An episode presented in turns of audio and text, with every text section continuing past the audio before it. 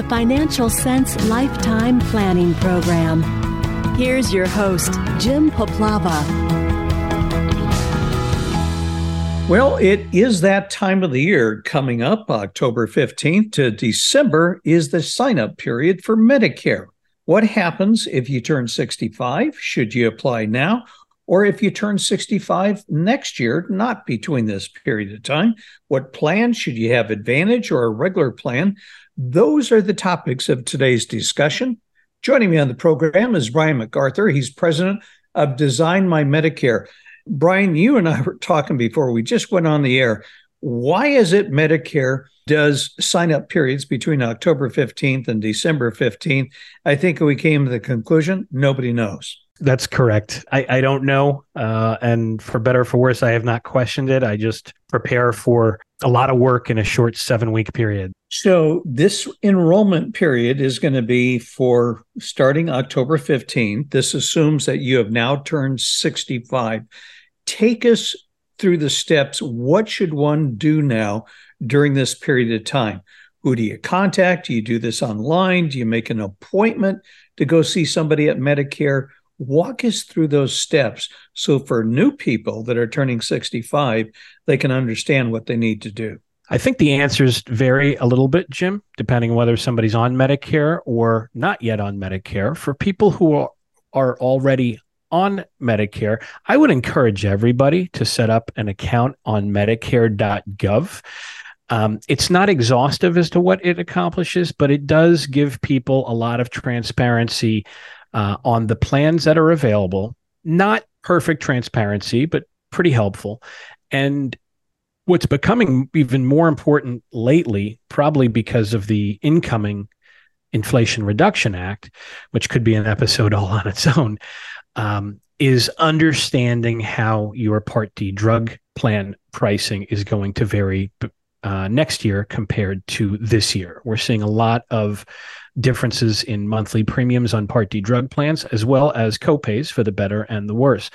And one of the great things about Medicare.gov is you can enter your medications and get some very accurate visibility on what to expect in drug plan pricing. Not so much in whether doctors are in network or out, but the, but for drug plan pricing. So I would certainly encourage anybody who already has a Medicare number to set up an account on Medicare.gov. It's helpful for them, as well as it's also helpful for the insurance agent who might be helping them.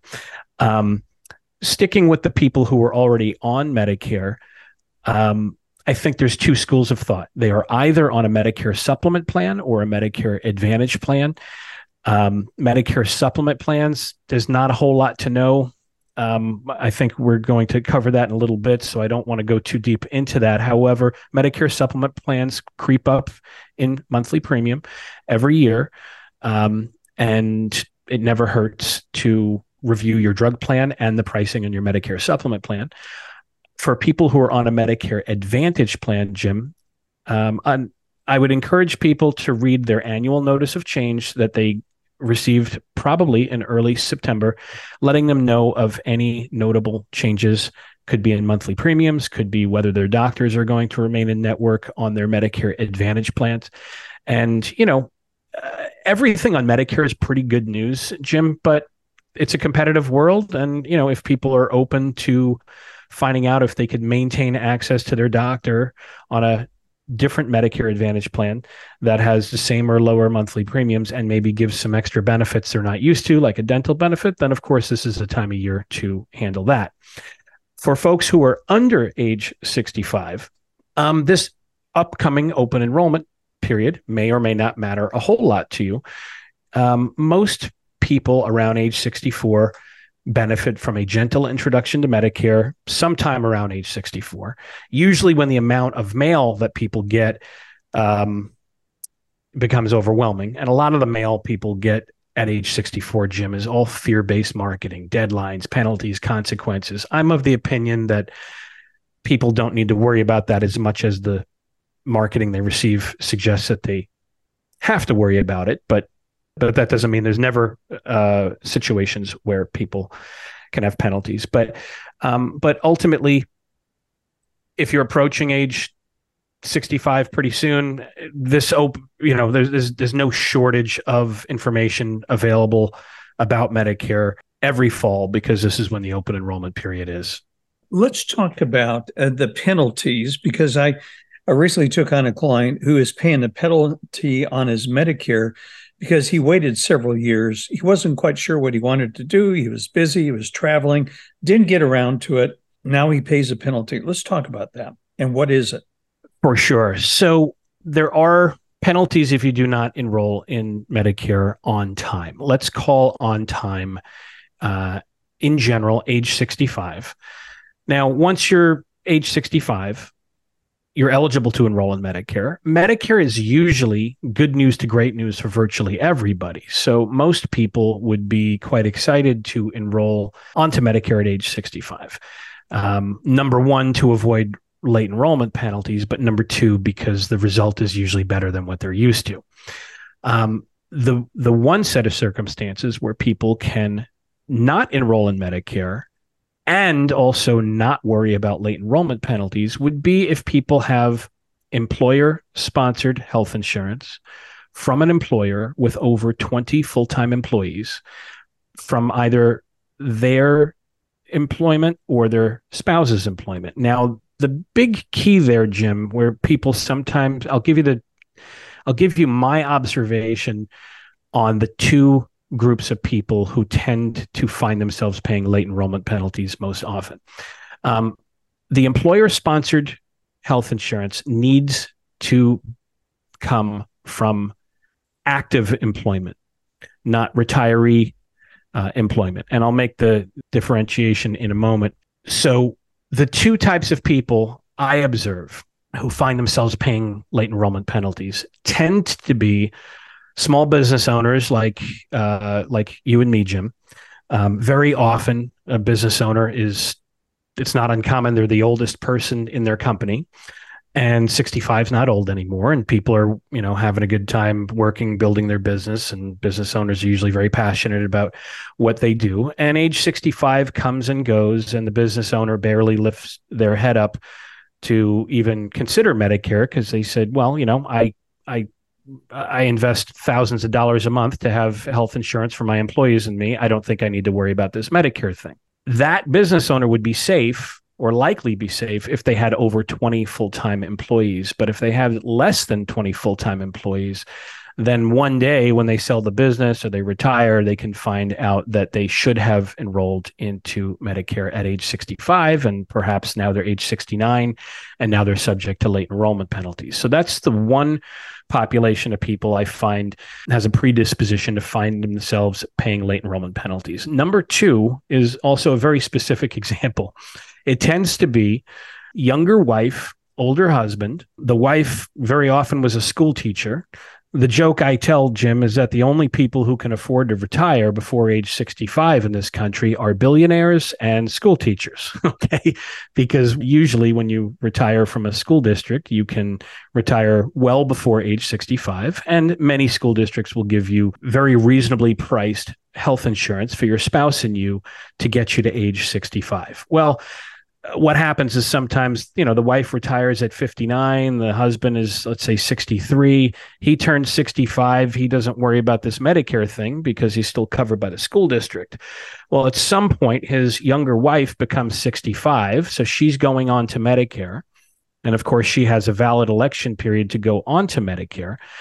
And now he is maybe age 69 and at that point, when he tries to enroll in Medicare Part B, even though he had great coverage for the last couple years, it was from a retiree status, not active employment. So he actually is not only subject often to late enrollment penalties, but he also does not have a special election period to enroll into um, the most important parts of Medicare as a result of being dropped from the school district plan because his younger wife turned age 65. So it's almost always retired female school teacher, older uh, husband. And, um, you know, it's a very easy uh, window to miss. But for the most part, everybody else is pretty excited to get onto Medicare. I want to talk uh, for a minute about Medicare Part D because if you're buying a supplemental insurance to cover the Medicare Part D, What is it about insurance companies? One year they cover a prescription and you don't have to pay as much, and the next year that's not on the list. And so oftentimes you have to go shopping depending on your medications for a different coverage or a different company. Yes, that's a great point, Jim. And I think that dynamic is going to become uh, way more dynamic or perhaps even volatile year to year. I'm not here to opine on the totality of the Inflation Reduction Act, but it does seem to have some very specific impacts on Part D drug coverage. Some parts of it look very promising, other parts of it might be a bit detrimental to other people. So, there, there's definitely a bit more volatility in drug plan pricing year to year. Um, it's a low margin business for the insurance companies, which does not mean it's not important, but it's a crazy business, candidly, Jim. Even before the Inflation Reduction Act, the average sustainable monthly premium on a Part D drug plan tended to be about $30 a month. Now, as quickly as I tell your audience that, I'm quick to point out there are plans that are $10 a month. There's plans that are $110 a month. And it's a crazy business, Jim, because cheap does not mean it's bad and expensive does not necessarily mean it's good. Um, at Design My Medicare, we certainly care about monthly premiums, as do uh, our clients. Um, what we really care about, Jim, is monthly premiums plus the copays. We want to focus on the total dollars that will come out of that client's wallet over 12 months, whether, regardless of whether it comes from monthly premiums or copays, and focus on hard dollars out of somebody's pocket. Because the monthly premiums being high or low alone don't really tell us anything as to whether it's a good plan for someone. So it's important to look at Part D drug plans in measuring total costs over 12 months and not get distracted by monthly premiums or deductibles being high or low finally, um, all of that tends to be changing. I will share with you that, and I'm sure you and your audience know the that the federal government is now negotiating uh, directly with manufacturers on the, their first 10 medications for 2024. A lot of those, but not all, are diabetes related. Um, I think that anybody who's on those medications will probably see neutral or better pricing for 2024.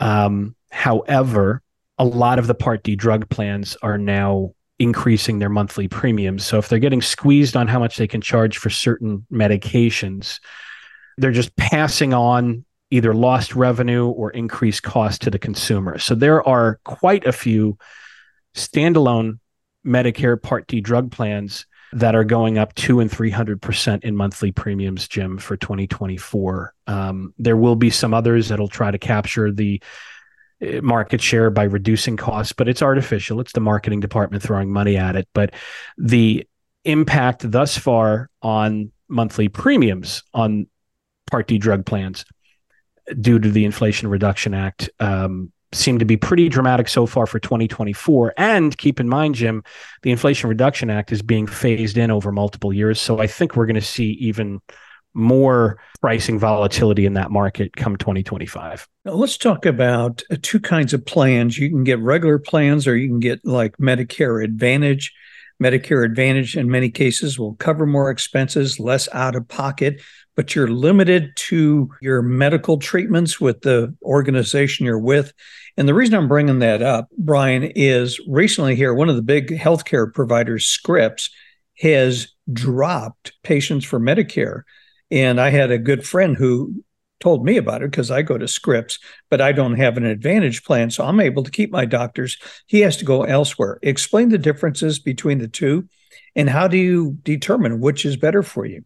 Great question and and very timely this year given the Scripps news. Um, so, in general, Medicare Advantage plans usually have low or very often no monthly premium, which does not mean it's crummy coverage. It's magnificent coverage as long as you're okay with perhaps an HMO. Now, I will point out um, Medicare Advantage plans used to all be HMOs in many major metropolitan areas across the country. There's now starting to be even PPO Medicare Advantage plans. So you still have a network, but of course, if it's a PPO Medicare Advantage plan, you do have the autonomy to go wherever you'd like without a referral. You'd like to stay in network because it's cheaper, but um, Medicare Advantage plans are not nearly as rigid as they used to be uh, when they were all HMOs. So there's uh, a, a, lot of people who have HMO Medicare Advantage plans like the idea of moving to a PPO because those PPO plans usually have more flexibility, still no monthly premiums, maybe a little bit higher copays. But but the bottom line is you're dealing with networks with a Medicare Advantage plan, and there's usually no monthly premium. Very good coverage though. Medicare supplement plans, which is like what you have, Jim, you pay a monthly premium. To paint this with a broad brushstroke, I'm going to say the average person between 65 and 69 years old in the country, most people pay you know, maybe about $200 a month between a Medicare supplement plan and a Part D drug plan. So you have a monthly premium, but it's as flexible as health insurance can possibly be, Jim. You, you, matter of fact, when I enroll people on Medicare supplement plans, while I do collect a list of their doctors, I don't even really need to know who their doctors are because they could literally see any doctor in the country without a referral. Additionally, they don't even have to worry about networks anymore. And the top option, which is not the only option, but it is the one that people choose a lot called Plan G. Really only exposes people to an annual deductible of a whopping $230 a year. So their first doctor's visit every year is on them. And once they pay the $230 bill, they really rarely see a medical bill for the rest of the year. So you get a lot of flexibility for paying that monthly premium it's not heroes and villains, Jim. Both options are pretty wonderful. You can pay a monthly premium with Medicare supplement, go wherever you want, and basically almost never see a bill, or you can pay no monthly premium and just navigate the network that your plan is is part of, um, and pay modest copays as you go along. There's there's no utopia. There's trade offs, um, but eh, like I said, it's it's not good versus evil. It's important to understand the trade offs and make the best decision for you. That said, this news, um, and and you and I were commenting before the show that uh, your listenership and even my clientele are about 30% here in San Diego and then 70% across the country. But this news with Scripps Clinic, which happens to be a San Diego based medical group, a gigantic one, a very well respected one, has made an unprecedented announcement in that they have terminated their contracts with all Medicare Advantage providers starting January 1, 2024. Um, I've never seen it before. It's um, it's going to displace about 32,000 people in the in San Diego County. It's probably worth talking about just in case that this is a sign of what's to come across the country. There's no ideal solutions. There are ways for people to keep their Scripps doctors um, but they'd have to move from a Medicare Advantage plan, which has no monthly premium, to a Medicare supplement plan, which probably costs about $200 a month. Not everybody can afford that. Not everybody will want to pay for that. Um, so that's the surefire way to solve that problem, but at a new monthly premium expense during peak inflation. So solves a problem, but with a trade off.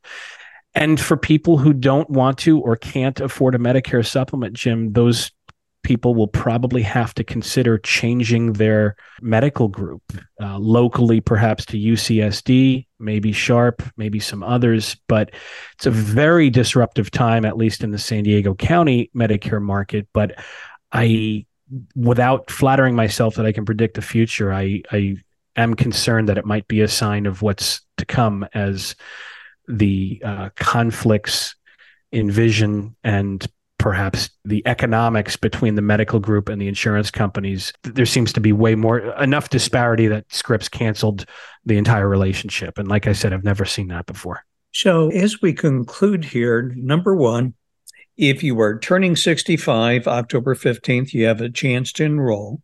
Number two best be done online and you should set up something with medicare online. Number three you should talk to either a financial advisor or somebody like you to decide what you can afford, what are your medical needs, and what best fits you personally as a medical plan. I agree. That's all great advice, Jim. And Brian, if our listeners would like to contact you, let's say they're, they're getting into that situation, how could they do so? The best thing to do is to go to designmymedicare.com. They can um, perform a little bit of due diligence and get to know um, me and the uh, company as a whole a little bit more.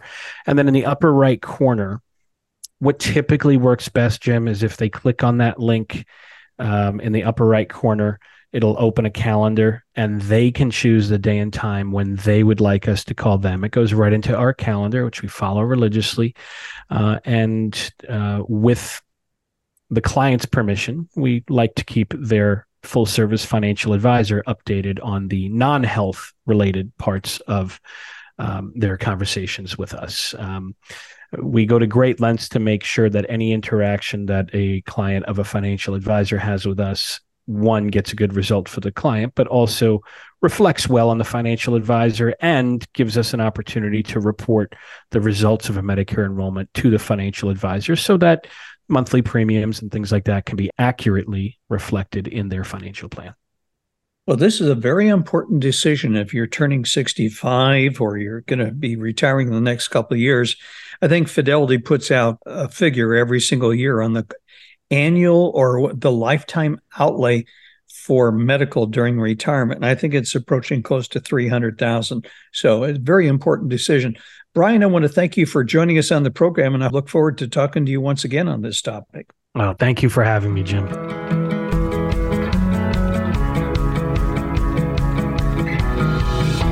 The Financial Sense News Hour is for informational and educational purposes only and should not be considered as a solicitation or offer to purchase or sell any securities. The investments, investment strategies, and investment philosophies discussed or presented on the News Hour each involve their own unique risk factors, which are not discussed on the show. Responses to listener inquiries are based on the personal opinions of the Financial Sense staff and do not take into account listener suitability, objectives, or risk tolerance. Financial Sense News Hour and its parent company shall not be liable for any financial losses that result from investing in any companies mentioned in Financial Sense or arising out of the use of any material on the news hour. Please be advised that you invest at your own risk.